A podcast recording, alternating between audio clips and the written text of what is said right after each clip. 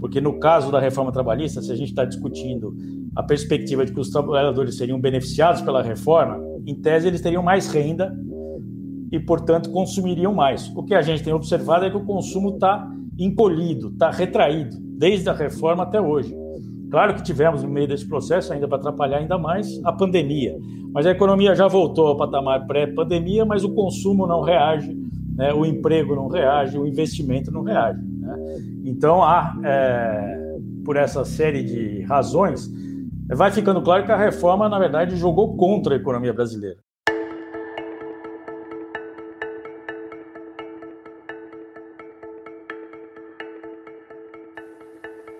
Olá, sejam bem-vindos a mais um podcast Missão Desenvolvimento. Sou Ana Costa, funcionária do BNDES há mais de 20 anos e economista. Fui convidada pela Associação de Funcionários do BNDES para apresentar o tema Reforma Trabalhista e Após-Reforma. Tema de grande relevância se queremos ter uma missão de desenvolvimento efetiva com distribuição de renda e justiça social.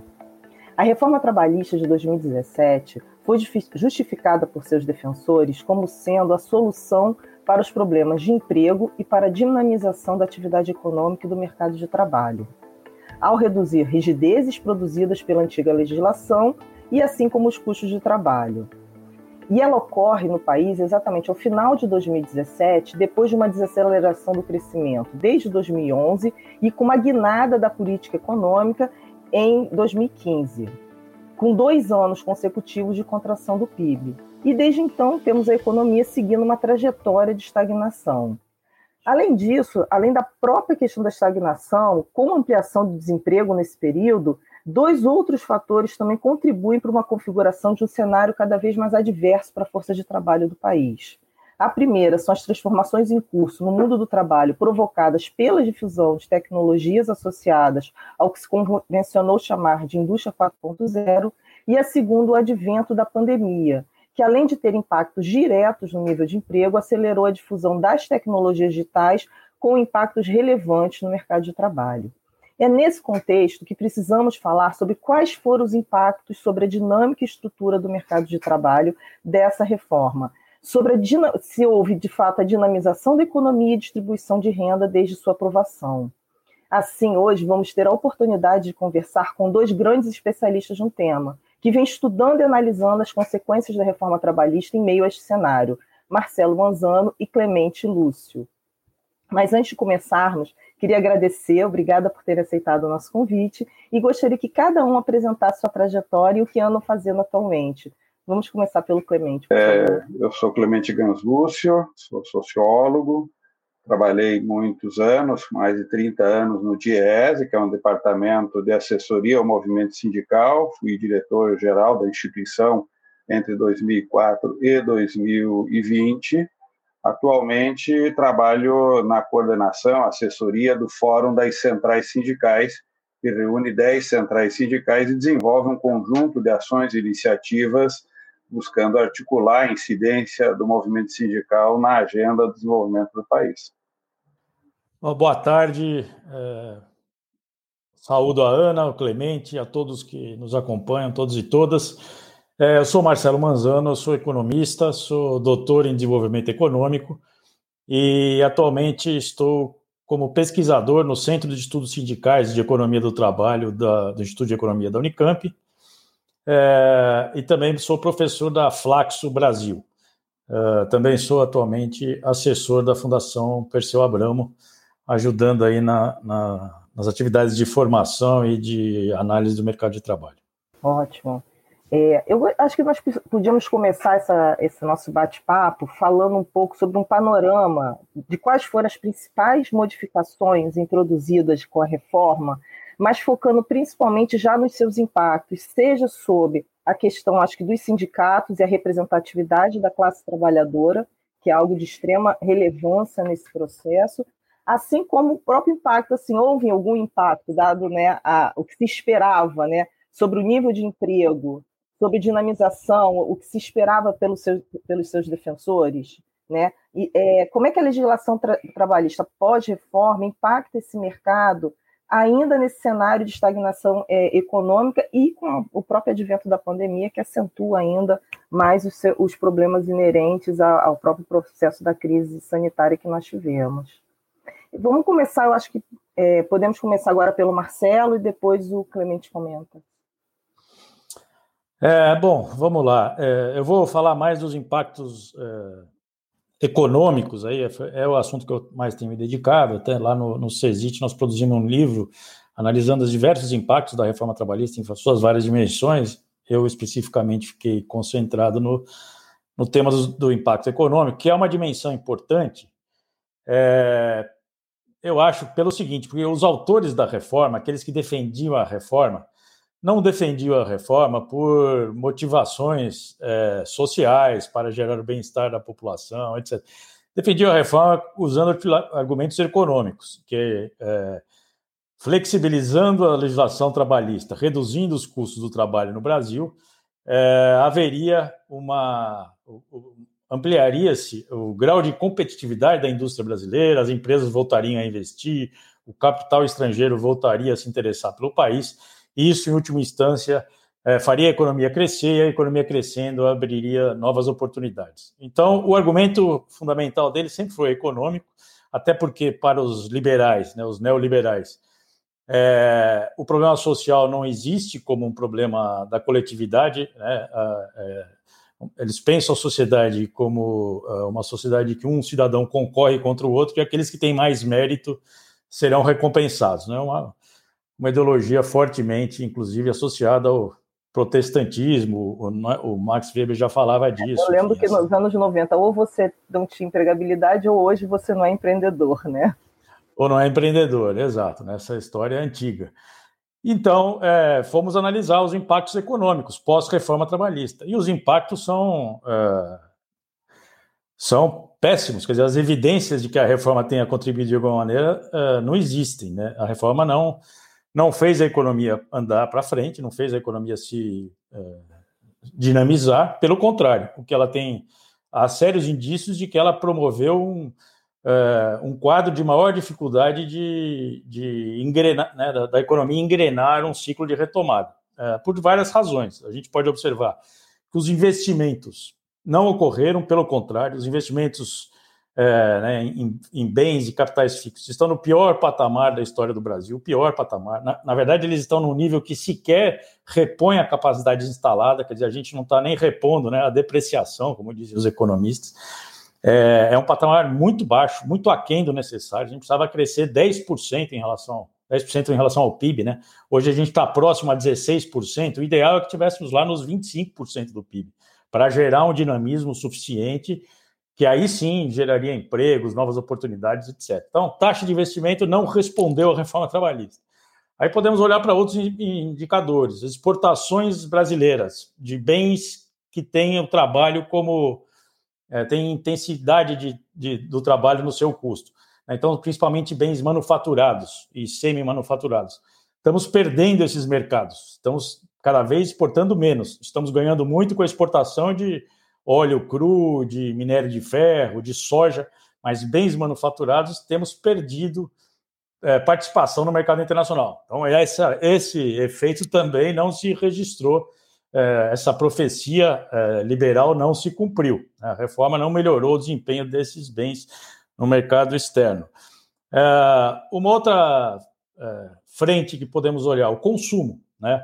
O consumo das famílias, e aí é interessante, a gente pode até analisar o consumo que depende da renda, do que depende do crédito, é bom separar as duas coisas, porque no caso da reforma trabalhista, se a gente está discutindo a perspectiva de que os trabalhadores seriam beneficiados pela reforma, em tese, eles teriam mais renda e, portanto, consumiriam mais. O que a gente tem observado é que o consumo está encolhido, está retraído, desde a reforma até hoje. Claro que tivemos, no meio desse processo, ainda para atrapalhar ainda mais, a pandemia. Mas a economia já voltou ao patamar pré-pandemia, mas o consumo não reage, né? o emprego não reage, o investimento não reage. Né? Então, há, é, por essa série de razões, vai ficando claro que a reforma, na verdade, jogou contra a economia brasileira. Né? E os trabalhadores, só para concluir em relação ao consumo, é, é de se esperar que com uma economia uh, tão incerta com os trabalhadores sem a garantia de que terão empregos, que teriam garantia de emprego, até porque muitas das ocupações que estão sendo geradas são ocupações extremamente precárias, muitas vezes informais. Algumas trabalho intermitente, outros trabalhadores por conta própria. É isso que tem acontecido desde a reforma para cá, são essas ocupações que crescem, trabalhadores informais, conta própria, intermitentes esses trabalhadores não têm segurança nenhuma quanto à sua renda no futuro. Então, a primeira coisa que eles fazem é parar de se de comprometer a sua renda com gasto. Por exemplo, se endividando para comprar um automóvel, uma motocicleta, uma casa, um, uma máquina de lavar. É, então, o que se observa é que a reforma produziu sobre os trabalhadores um choque de incerteza, jogou para os trabalhadores a incerteza da economia e os trabalhadores tendem a, a recuar, né, a ficar muito mais precavido, o que dificulta é, que o elemento do consumo seja um propulsor da demanda agregada, como dizem os economistas. Né? Então, por essa série de evidências, eu diria que já fica claro que a reforma trabalhista, a despeito dos outros desastres que ela provocou, do ponto de vista econômico, ela foi muito ruim é, para o país. Clemente, Bom, acho que além dessas é, questões bem sistematizadas e sintetizadas pelo Marcelo, é, você tem uma, nesse contexto de uma diversidade muito longa, de um crescimento rastejante da economia brasileira, de uma velocidade de saída da crise, talvez uma das piores saídas de crise que o país teve ao longo da sua história econômica, é, junto com ela uma pandemia, quer dizer, é um contexto de adversidade muito grande, mas o que se observa é que as respostas, elas, do ponto de vista do mundo do trabalho, são respostas é, de crescente precarização, vulnerabilidade, insegurança, queda na massa salarial, quer dizer, nós estamos repondo ó, volume de postos de trabalho pré-pandemia e estamos com uma massa salarial em queda. É um, é um negócio impressionante a, a, o ataque que se faz do ponto de vista sistêmico à formação da renda da, dos, dos, trabalhadores e trabalhadoras. É um ataque é, resultante, portanto, de uma situação muito frágil do ponto de vista da dinâmica econômica, situação que aumenta desigualdades, faz com que pobreza e miséria se recoloque como uma certa normalidade no nosso modo cotidiano de viver, é, e a vulnerabilidade passa a ser algo presente no mundo do trabalho, crescente do ponto de vista das ocupações que são geradas, predominam, portanto, ocupações de trabalhadores autônomos por conta própria, sem nenhum tipo de proteção, sem proteção social, laboral, previdenciária ou sindical.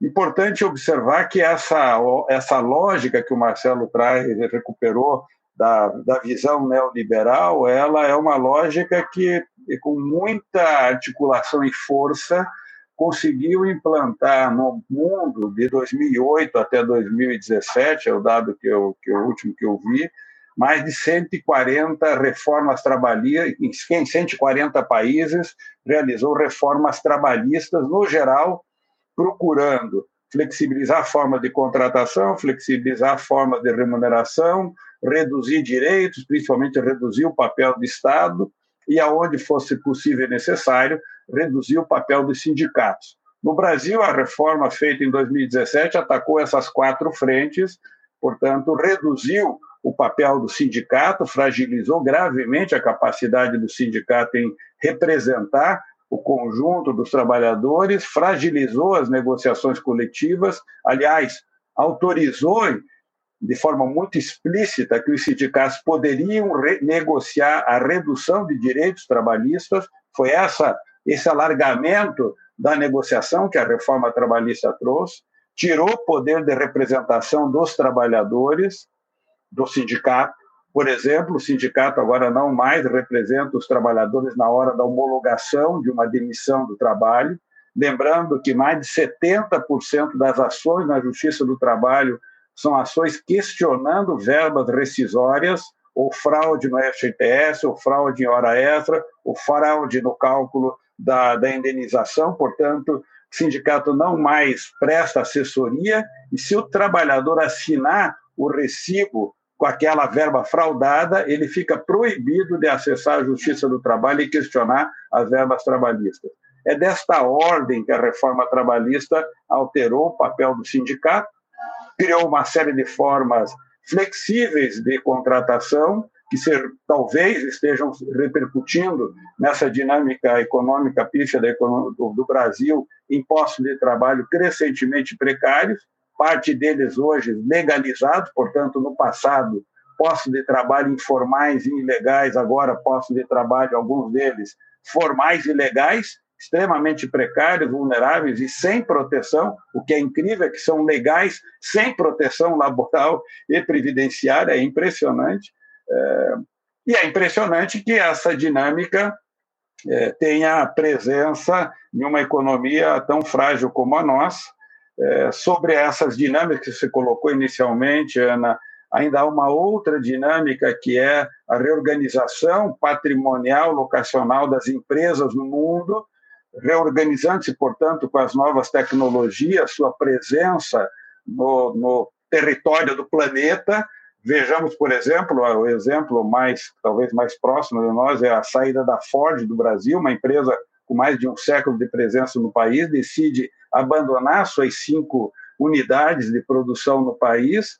O impacto que o Jazz estimou é mais de 120 mil empregos diretos e indiretos na indústria diretamente afetados por essa decisão e dezenas de outras empresas decidiram nesses últimos dois anos sair do país por conta de reorganizações e que tem um impacto muito severo sobre o mundo do trabalho. Portanto, não só, como disse o Marzano, é, é, essa flexibilização não só não trouxe investimento, como vem confirmando um desinvestimento continuado do setor industrial, que deveria ser, em tese, um dos grandes setores que recepcionariam essa flexibilidade para uma contratação crescente. É o oposto que está acontecendo. Portanto, é, essa, essa reforma, como aliás outros países já vêm confirmando, acho que a, a Europa vem fazendo mudanças importantes do ponto de vista dos marcos normativos do mundo do trabalho, países vêm alterando suas políticas na na sustentação da base salarial, na proteção das formas de contratação, justamente. Nesse ponto, nesse ponto, Clemente, eu acho que eu gostaria também que você continuasse nesse, nessa, nessa questão, que eu ia te perguntar sobre, por exemplo, o caso da Espanha, né, que você vem debatendo, e Marcelo também queria que você depois falasse. Acho que esse olhar para fora, nessa, é, isso que você está trazendo é relevante, ou seja, da mesma forma que você teve essa onda né, de reformas, né, desse processo de flexibilização, eu acho que principalmente a pandemia, ela exacerba novamente, volta com a questão do papel do Estado e a própria piora da distribuição de renda que ocorreu entre países e intra-países, inclusive nos desenvolvidos, traz essa revisão por eles próprios. Aí a gente tem também o próprio caso né, do plano Biden, que traz também o reforço aos sindicatos. Eu gostaria que vocês comentassem sobre esse olhar externo agora em relação a, aqui ao, ao, ao Brasil. É, isso, inclusive, Ana, o que se observa é que a própria pandemia acelera processos de revisão dessa, de, dessa onda flexibilizadora das relações de trabalho, da retirada de poder dos sindicatos, das políticas, especialmente as políticas de sustentação da base salarial, em torno do salário mínimo. É, você tem, na verdade, uma retomada de políticas né, no sentido de um lado, o papel do Estado no investimento, que é o central, quer dizer, se nós queremos gerar emprego, nós precisamos ter um Estado capaz de articular estratégias de investimento em infraestrutura econômica, social, hoje com uma estratégia ambiental fortemente articulada, essas dimensões, é, junto com isso, mobilizar os investimentos privados, organizar, articular isso, é isso que gera, de um lado, incremento do emprego, outro, no caso brasileiro, muito importante, a política de desenvolvimento produtivo industrial focada no incremento de produtividade, fortemente orientada para micro, pequena e média empresa. O gap de produtividade é muito grande no Brasil. Tudo isso tem fortíssimos impactos sobre o emprego. Agora, além disso, o que se observa, além de políticas de retomada de investimento pesadas na União Europeia, nos Estados Unidos, há também mudanças importantes nos marcos normativos do sistema de relações de trabalho, portanto, uma retomada da valorização da negociação coletiva. A União Europeia está nessa linha, inclusive a, Espanha é um dos países que vem promovendo um maior conjunto de mudanças, porque também foi o país que mais reformas trabalhistas fez, foram mais de 40 anos de continuadas reformas trabalhistas flexibilizando. Só para nós termos uma ideia, mais de um terço dos contratos de trabalho na Espanha eram contratos com duração de menos de cinco dias. Tal era o nível de flexibilização que aquela economia chegou, fortemente ocupados por mulheres e jovens.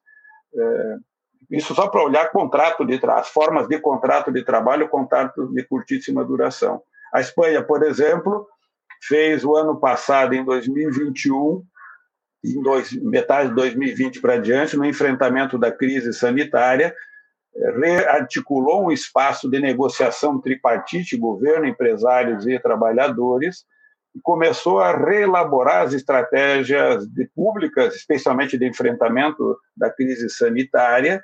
Disso derivou uma série de iniciativas, dela derivou a apresentação para a União Europeia de novos marcos trabalhistas, marcos que foram incorporados à presença da Espanha na União Europeia e que se desdobrou em um acordo entre empregadores, trabalhadores e governo que revêem um acordo que revê uma série de, de regras de um lado, fortalecendo os sindicatos, fortalecendo a negociação coletiva, recolocando o princípio da predominância do contrato por de prazo indeterminado, criando severas limitações aos contratos de curtíssima duração, estabelecendo políticas de igualdade entre homens e mulheres, recolocando o papel do Estado no olhar sobre as condições de trabalho, especialmente de saúde e segurança, uma série de iniciativas.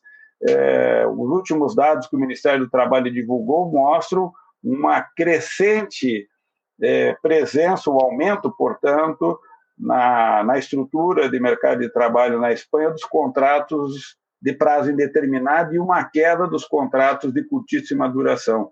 Já reflexo dessas mudanças que estão em curso, mostrando, portanto, é, um, talvez uma nova onda, como você disse, é uma onda que recoloca uma concepção, uma concepção como essa que o Marcelo colocou no começo, oposta a essa visão justamente essa visão é, neoliberal, colocando novamente o papel de investimento do Estado, do marco regulatório, o papel dos sindicatos na distribuição é, de renda, seja da renda do trabalho, seja na disputa mais estrutural. Portanto, me parece que a gente, de fato, começa a vislumbrar novamente uma, um espaço nas sociedades de reorganizar os marcos de, da, da distribuição do trabalho, dos produtos do trabalho, gravemente desafiados pelas desigualdades que cresceram em todo o planeta e gravemente desafiado pelas respostas ambientais que o sistema produtivo precisa criar. E, e nesse ponto, aí, Marcelo, gostaria que você comentasse também, além do, dessa, dessa questão externa, eu acho que era importante a gente trazer foco, porque essa questão ambiental e das tecnologias né, digitais 4.0 a gente olhando para o futuro, até numa revisão, a gente não pode fazer não, a revisão da reforma olhando uma estrutura produtiva industrial como ela era, né? Então a gente ainda tem que pensar dentro dessa nova realidade de, de, de, de tecnologias digitais, seja do home office, seja de todas as, as potencialidades e, a maior individualização que ela também traz na, na sua concepção. Você que acabou de, né, fez, acabou de fazer um, um texto, né, um estudo sobre essa questão do pós-reforma, vocês também olham para frente, tem alguma perspectiva sobre esse ponto, dessas, da, da, do impacto das novas tecnologias e a questão socioambiental aí que se coloca fortemente?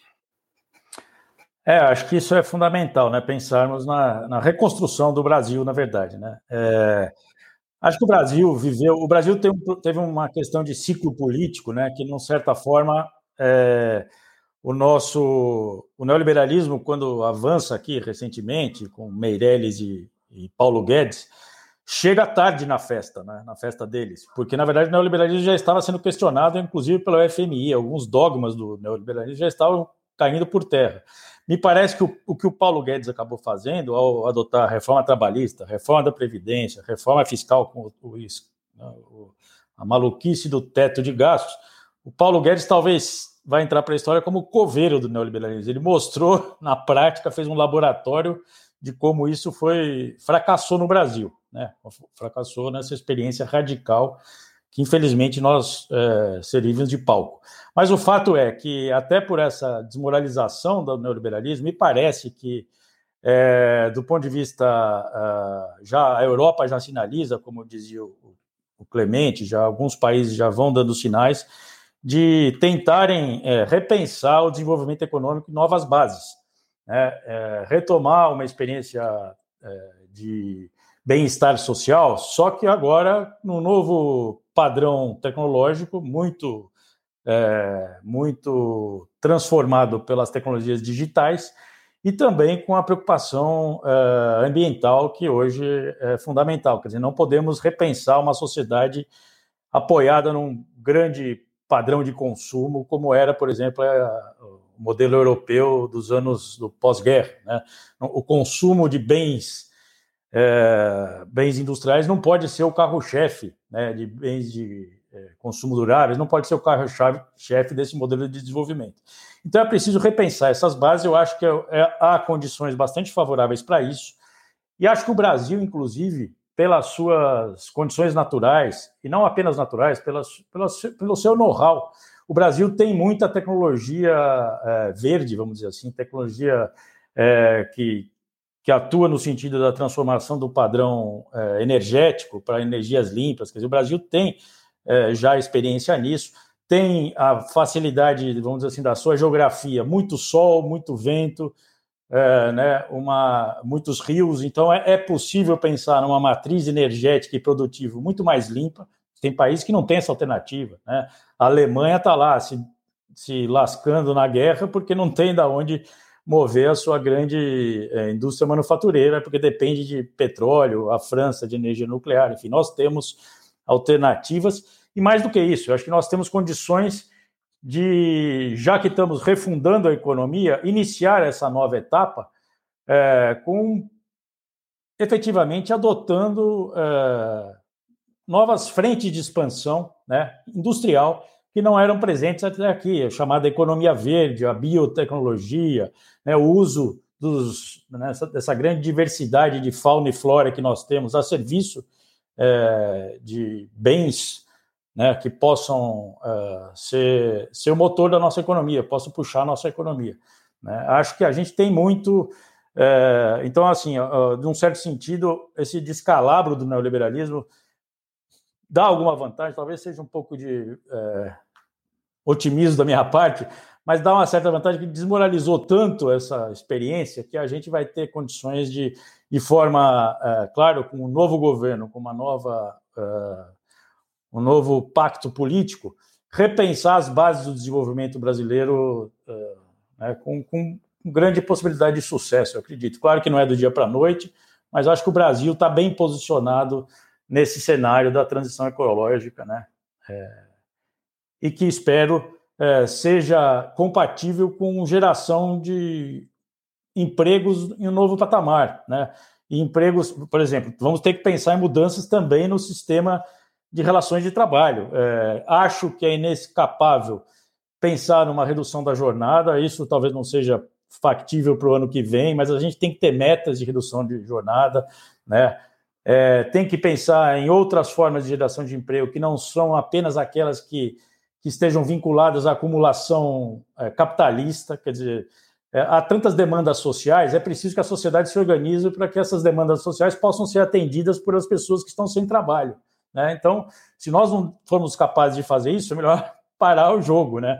É o mínimo que podemos fazer. Gente desempregada de um lado e demandas por outro, é preciso organizar. Se o mercado, se a economia capitalista, se os negócios não têm como explorar isso, porque não, não há interesse, não há possibilidade de lucro, que haja uma organização da sociedade para que isso se efetive e as pessoas possam se incluir, né, e, e essa, essas demandas sejam satisfeitas. Então, eu acho assim, possibilidades existem, né? E, e há razoável, é, claro que é um grande esforço, é um grande, é um grande desafio, mas acho que há um razoável, é, um horizonte razoavelmente uh, positivo para que o Brasil caminhe nesse sentido. E, e, Clemente, assim, pegando esse, essa parte que o Marcelo nos traz, eu acho que a palavra pacto, né, para pensar no futuro, ela, ela, é bastante importante cada dia mais, né, no, no país. E eu fico pensando nessa refundação pela, pelo próprio histórico brasileiro, ou seja, até antes né, da gente estar falando aqui dos anos de 2000, a gente sabe que o próprio processo de industrialização brasileiro ele foi excludente também, né? A gente tinha uma massa de informalidade extremamente grande e, e eu acho que essa é a chance que a gente tem também de buscar trazer né, essa, essa massa, essa, essa, informalidade para dentro do mundo do trabalho, de um tra trabalho formal e cidadão. Como é que você vê isso, essa, esses pontos que o Marcelo trouxe, com, com, esse olhar de pacto, da gente tentar reconstruir, inclusive, esse passado aí que a gente já carrega desde o nosso, do início do nosso processo de industrialização, quiçá do próprio de descobrimento? Bom, é, é, acho que a, a, os desafios que estão postos exigem, de fato, uma pactuação. Acho que o Marcelo trouxe bem essa, essa questão, é, principalmente no sentido de nós criarmos uma referência política que oriente um conjunto de iniciativas de mobilizações e de estruturações de médio e longo prazo, fortemente orientado do ponto de vista econômico pelo incremento de produtividade. Insisto nisso porque eu acho que é um gargalo estrutural de médias, pequenas e microempresas que são fortemente empregadoras. É, o sucesso econômico dessa atividade depende, portanto, de uma difusão tecnológica consistente. É isso que, inclusive, vai dar base, meu, na minha visão, uma agenda de médio prazo da redução de jornada de trabalho. É uma das formas da distribuição do ganho de produtividade, é a redução da jornada, mas nós temos etapas anteriores a serem cumpridas que devem fazer parte desse pacto Acho que a base desse pacto, do ponto de vista social, é o enfrentamento das desigualdades, do ponto de vista ambiental, é de conexão da nossa dinâmica econômica ao compromisso de sustentabilidade ambiental e de resposta é, positiva ao mundo sobre as iniciativas com os ativos que o Marcelo bem lembrou que a natureza nos oferece. Portanto, o país é de fato um privilegiado do ponto de vista de ser um espaço para ocupar iniciativas do ponto de vista econômico fortemente conectado com a sustentabilidade ambiental. De outro lado, um desafio enorme de recuperação do meio ambiente por tudo aquilo que nós destruímos, do, biomas, rios, florestas, águas. Bom, tem, um, tem uma, um conjunto de desafios que podem virar oportunidades de recuperação ambiental. Então, se olharmos a questão ambiental e a desigualdade como duas referências do nosso pacto, estruturar um sistema produtivo para frente, olhando as respostas para esses dois grandes desafios como objetivo da estratégia de desenvolvimento. E olhar para isso como, de um lado, fortemente gerador de empregos no curto prazo, e, portanto, ocupação, buscando plano de emprego rápida para respostas nesse, desses investimentos. Em paralelo a isso, investimento em formação para que essa força de trabalho ocupe o mundo do trabalho com um processo continuado de, de qualificação profissional, ao mesmo tempo estruturar um sistema de educação de médio prazo, com um projeto de médio prazo, para nos levar a uma conexão com essa transição digital que está posta. Ou seja, nós temos que fazer ao mesmo tempo um trabalho de inserção ocupacional da força de trabalho desempregada e colocá-la em movimento, inclusive, para enfrentar o problema social e dar dinamismo econômico e, ao mesmo tempo, preparar a nossa economia, portanto, essa sociedade para essa transição digital e, portanto, investimento em educação é fundamental, elemento essencial para pensar os ganhos de produtividade. A resposta do ponto de vista da inserção ocupacional significa termos nesse pacto a compreensão de que devemos gerar, nas condições que nós vamos ter que inventar, criar formas de proteção social, trabalhista e previdenciária, eh, nesse contexto de um mundo do trabalho heterogêneo, portanto, de não predominância de relações assalariadas, não são as relações assalariadas clássicas que predominam, tem as relações assalariadas, é forte, é importante, tem as relações, vamos chamar, estatutárias, que é de um assalariamento diferenciado dos trabalhadores do setor público, olhando para o setor público, observar que o que mais cresce no setor público é a terceirização precarizante, especialmente em municípios e estados, que vem contratando terceiro de forma precária para fazer o trabalho no setor público, então é preciso olhar para isso, e é preciso olhar para o mundo do trabalho em geral, de ocupações que são ou de assalariamento sem carteira, portanto, de empresas que têm baixa capacidade de formalizar, de trabalhadores autônomos ou por conta própria, predominantemente sem proteção laboral e previdenciária, trabalho doméstico, que não é um trabalho assalariado clássico com uma empresa, é de uma outra forma de organização e agora predominam as trabalhadoras diaristas sem proteção laboral e outras formas de ocupação é, precárias. Portanto, é preciso imaginar que nessas formas de ocupação, que não são só transitórias, elas, de alguma maneira, inclusive se formos pensar respostas criativas para frente, com trabalho de cuidados, trabalhos ambientais, trabalhos cooperados, várias formas de ocupação que podem levar a que tenhamos formas organizativas inteligentes, inovadoras, para inclusive responder a esses desafios, é preciso, é preciso dar a essas formas de ocupação a mesma proteção social, laboral e previdenciária que um trabalhador assalariado contratado por uma empresa ou um servidor público é, registrado de forma correta é, no âmbito da sua contratação tem. Né? E, portanto, é um desafio novo. Portanto, não basta a gente revisar a reforma trabalhista, porque a sua revisão, ao nos colocar em 2016 novamente, nós teremos esse contingente desprotegido. O nosso desafio é olhar da situação atual e imaginarmos um processo de construção, portanto, um projeto de desenvolvimento que tenha a produção da proteção efetiva para essas múltiplas formas de ocupação é, garantidas.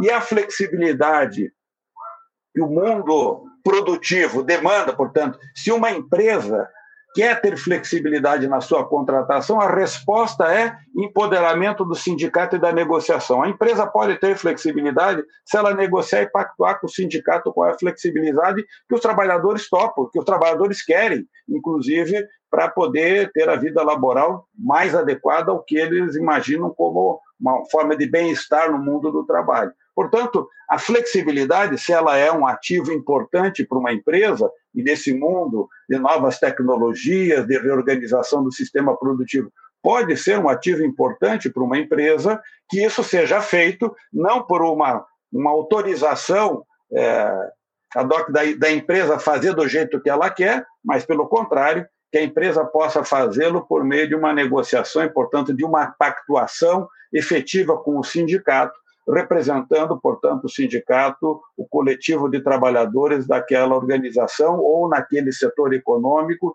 e, portanto, recolocando para o sindicato esse padrão regulatório. Para as demais ocupações, a proteção dada por uma legislação mais ampla, hoje, especialmente, os trabalhadores mediados por aplicativos, plataformas, novas formas de ocupação que nós vamos ter que criar, evidente que o mundo vem tentando criar, formas de proteção, reconhecimentos de relações de trabalho de uma outra forma, mais um reconhecimento e proteções que são oriundas de políticas públicas que garantem a esses trabalhadores e trabalhadoras a proteção social, da saúde, a proteção previdenciária, a proteção diante do acidente, diante da gravidez, diante da, da incapacidade para o trabalho, portanto, que essas pessoas tenham, no seu devido tempo e na sua devida circunstância, o direito à proteção, que eu acho que é o que a gente deve recolocar como centro no nosso projeto de desenvolvimento.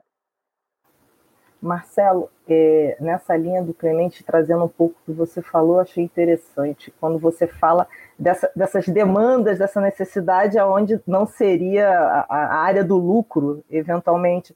Né? E eu penso muito na questão, a gente sempre trabalhou a questão da produção social, mas não da reprodução social, que é exatamente até o espaço do feminino, né? da onde você tem aquilo que não é considerado precificável e, portanto, fica fora E, e, dentro do que o Clemente traz, o que, que você também pode comentar com a gente sobre como a gente pode ampliar também esse olhar nesse, nessa refundação aqui que a gente está tá propondo?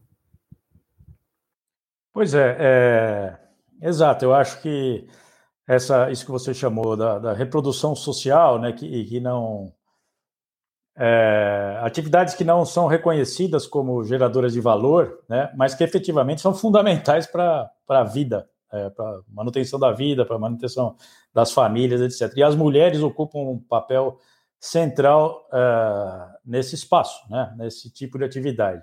Tem avançado, é, inclusive na América Latina, o reconhecimento de que algumas dessas atividades devem ser é, consideradas tal qual o trabalho, né? Então, por exemplo, a Argentina agora já tem uma legislação que, que estabelece que mulheres que ficaram em casa cuidando das, de seus familiares, né, é, possam ter, se não me engano, são cinco anos, eu não conheço em detalhes a legislação, mas até cinco anos desse período reconhecido para a Previdência Social. Já é uma.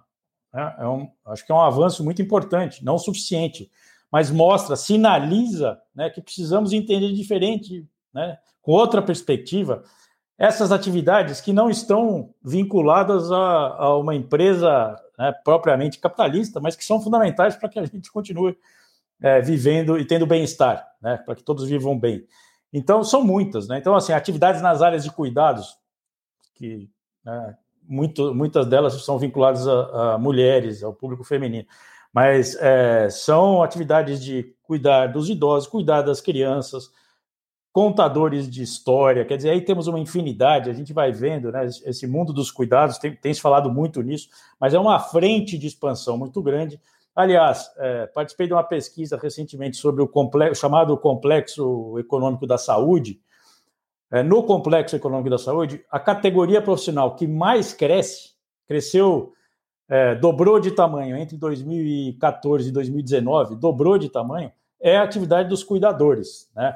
É, isso é um espaço muito importante de, de absorção da mão de obra, a gente tem que ter uma, um olhar muito, é, muito atento a isso e, formular propostas né, de, de incorporação disso e de financiamento dessas atividades de maneira muito. Eu acho assim, é, é, é, é inescapável que nós é, passemos a buscar constituição de fundos públicos para financiar esse tipo de, de atividade. Porque, como eu disse, o mercado não vai se interessar em atender todas essas demandas. É preciso, então, que a sociedade se organize, veja uma forma de financiar e, e passe a, a fomentá-las e organizá-las. Né? Então, é, a título de exemplo, tem toda a área de cuidados, tem toda a área ambiental, né, é, de, de preservação ambiental, que também as empresas não vão, a empresa não tem interesse em cuidar das praças, em cuidar das beiras dos rios. Por que, que uma empresa faria isso? Tem um ou outro caso que ela põe lá uma placa, se beneficia de uma propaganda, mas são casos muito esporádicos.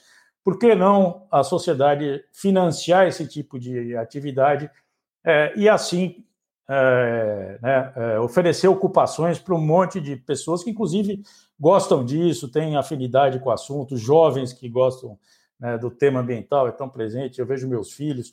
É, enfim, tem muito na área da cultura, da chamada economia criativa ou da cultura, né?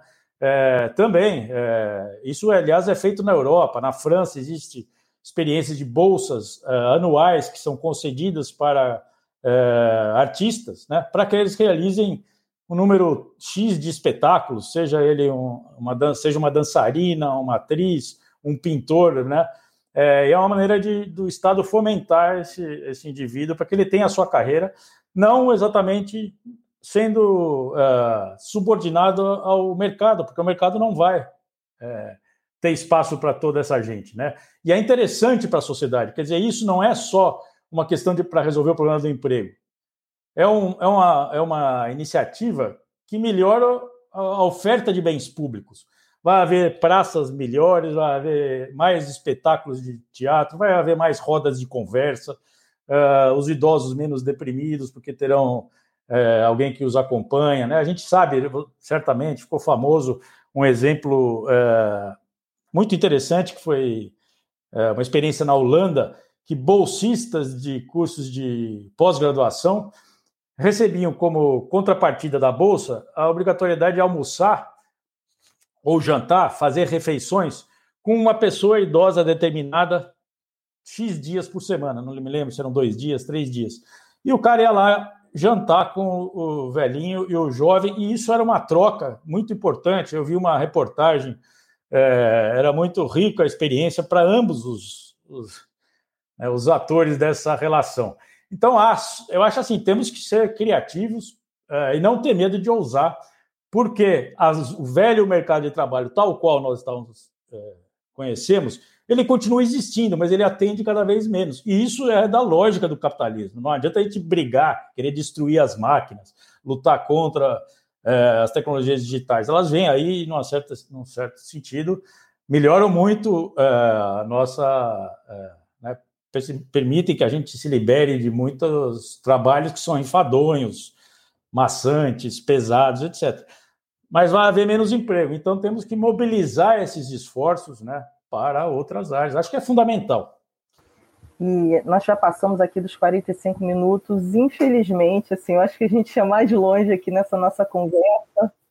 Vamos ter que, vamos ter que começar a pensar nas considerações finais. E assim, acho interessante que a gente começou num tom bastante pessimista, né? Tudo que vem acontecendo, assim, a gente vem olhando é, no nosso país, mas como a gente está pensando aqui na missão de desenvolvimento, né, vamos olhar para frente, para o futuro, eu queria que vocês agora dessem suas considerações finais. Acho que esse, com essa vibração aí que a gente está tendo de como refundar, repactuar, com esse olhar do reconhecendo que é que há um novo no mercado de trabalho, mas assim eu sempre me, sempre me pergunto sobre mudança é bom, mas a gente sempre tem que olhar para trás e ver o que, que, lá atrás funcionou e como é que a gente pode rever esses pontos e reutilizá-los, e não simplesmente a mudança pela mudança, porque não necessariamente ela, é, ela vai ser boa, né? Então, como a gente pode ser inteligente e estratégico nessa mudança. E eu queria que vocês pudessem, então, trazer suas considerações finais com esse olhar aí positivo de futuro,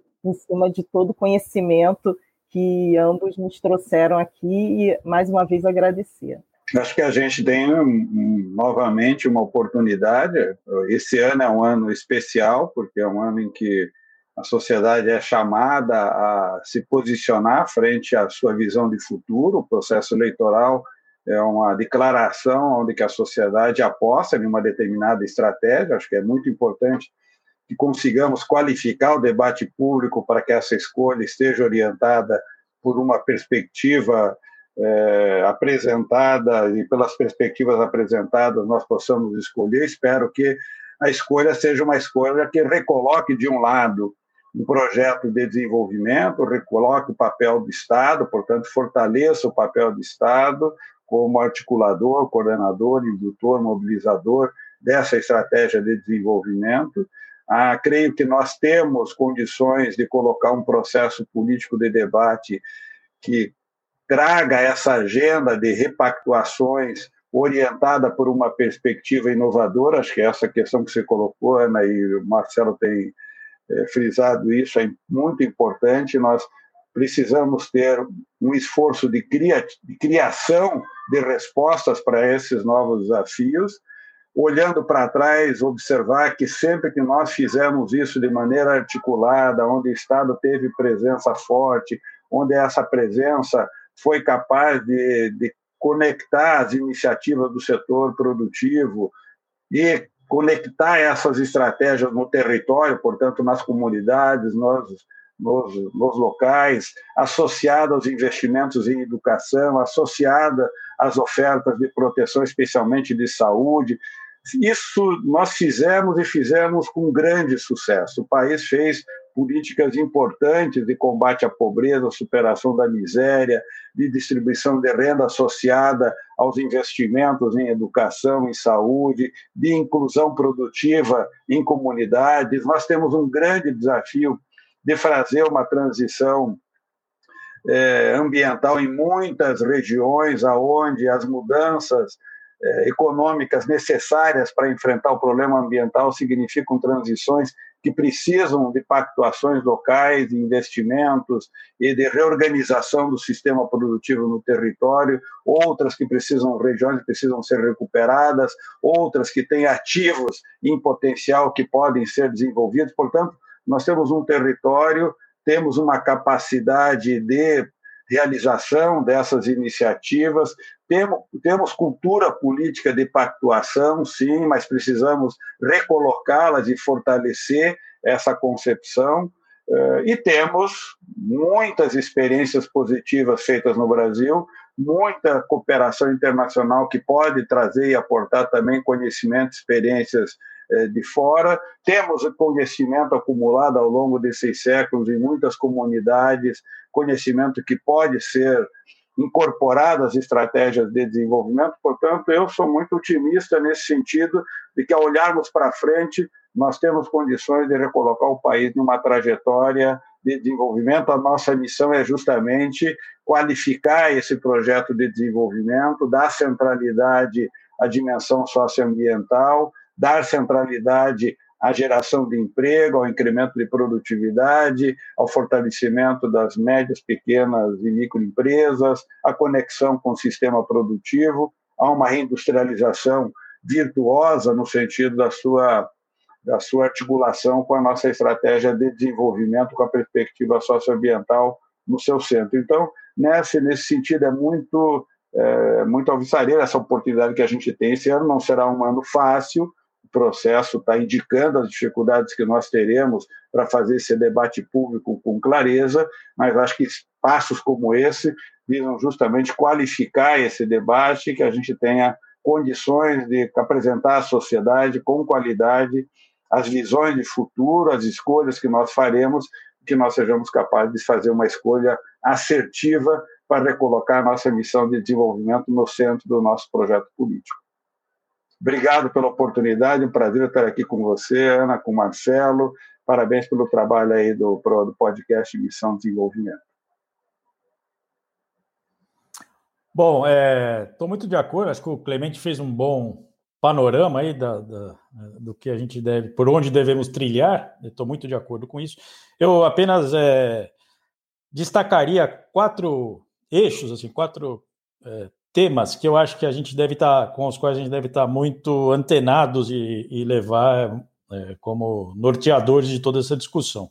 Primeiro, a, transição ecológica, ou a social, né, ambiental, quer dizer, eu acho que isso deve, a gente tem que, principalmente no debate, vamos dizer assim, progressista, mas não só no progressista, no campo progressista, mas é, muitas vezes na sociedade essa questão ecológica aparece como uma trava, como um empecilho ao desenvolvimento. Eu acho que a gente tem que virar essa chave, tem que perceber que para o Brasil, em especial, talvez para alguns países seja, para o Brasil é uma oportunidade para o desenvolvimento. Nós podemos liderar, é, não, não ser o único país, mas estar à frente, na fronteira do desenvolvimento nessas novas bases, porque temos condições, é, já me referi a elas. Então, em primeiro lugar, esse acho um eixo fundamental para orientar essa retomada. Bom, o segundo aspecto fundamental, o segundo eixo é o eixo da ciência e tecnologia. É, tem que ser norteador do nosso desenvolvimento. É, falamos aqui do avanço da produtividade, que é fundamental para é, melhorar as condições do mercado de trabalho, o desempenho da economia brasileira. É, tem todo o debate da soberania é, tecnológica, que está muito claro aí a partir desse problema da, da guerra é, na Rússia, está tá sendo discutido em várias instâncias. Então, nós precisamos colocar muita força, e isso significa dinheiro, financiamento, foco é, na, na ciência tecnologia na educação como um todo, né, além da ciência e tecnologia, é, na qualificação dos trabalhadores, uma, uma educação permanente, né, continuada, porque é isso que esse novo mundo exige. Um terceiro aspecto que está relacionado a esse anterior é o papel do Estado, porque se a gente for ver na história do Brasil, na história das economias periféricas em especial, mas não apenas, como demonstra a Mariana Mazzucato, quer dizer, a ciência e tecnologia vem por ela é desenvolvida em última instância, em primeira instância também, pelo Estado, né? Seja no, as tais missões tecnológicas que acontecem, por exemplo, nos Estados Unidos, sejam com as estatais na China, eh, na França, na Alemanha, eh, né, em vários países, as estatais jogam um papel importante é, nessa produção de conhecimento. O Brasil é um, foi um caso exemplar, quer dizer, no, no, período até os anos 80, as, as holds estatais brasileiras, como a, a Telebrás, a Embratel, a Petrobras, está aí a Petrobras até hoje, grande produtora de conhecimento, é, mas enfim, as estatais sempre foram a ponta de lança do processo de desenvolvimento de tecnologia no país. Precisamos retomar isso sem medo. É preciso que elas cumpram esse papel. Estamos aí em discussão a privatização da Eletrobras, é um retrocesso, porque são elas que têm capacidade de fazer isso numa economia periférica, com todos os seus problemas, fora do centro é, das cadeias globais de valor. Ou fazemos assim ou não fazemos. Né? Então, as estatais e o Estado têm papel determinante nessa, nessa conquista da soberania tecnológica. E, por fim, acho que é sempre bom reforçar o aprofundamento da democracia brasileira. Né? Nós vivemos aqui agora, nos últimos anos, uma série de de retrocessos democráticos, uma espécie de sabotagem à, à Constituição de 1988. É, precisamos reconquistar 88 e avançar. Né? É, avançar é, criando instâncias de participação mais é, ágeis, né, mais diretas. Eu acho que tem toda uma discussão, a, a volta dos conselhos, das conferências, e que a gente consiga avançar nisso mais do que tínhamos feito antes. Eu acho que é fundamental para garantir que esse processo de retomada do desenvolvimento tenha vida longa e não seja, não fique à mercê de, da cabeça desse ou daquele governante. Então, é isso. Acho que todo, os desafios são grandes, mas em todos os casos dá para ter otimismo. É, esse ano será um ano de muita muito suador, muita luta, mas acho que dá para ter esperança de que é, isso é possível ser feito no Brasil. O Brasil tem todas as condições, dependemos apenas da gente. Né? É isso, agradeço e parabenizo aí muito o trabalho de vocês. Grande abraço, Clemente. Grande abraço, Ana. Obrigada mais uma vez e espero que vocês voltem aí para novas discussões.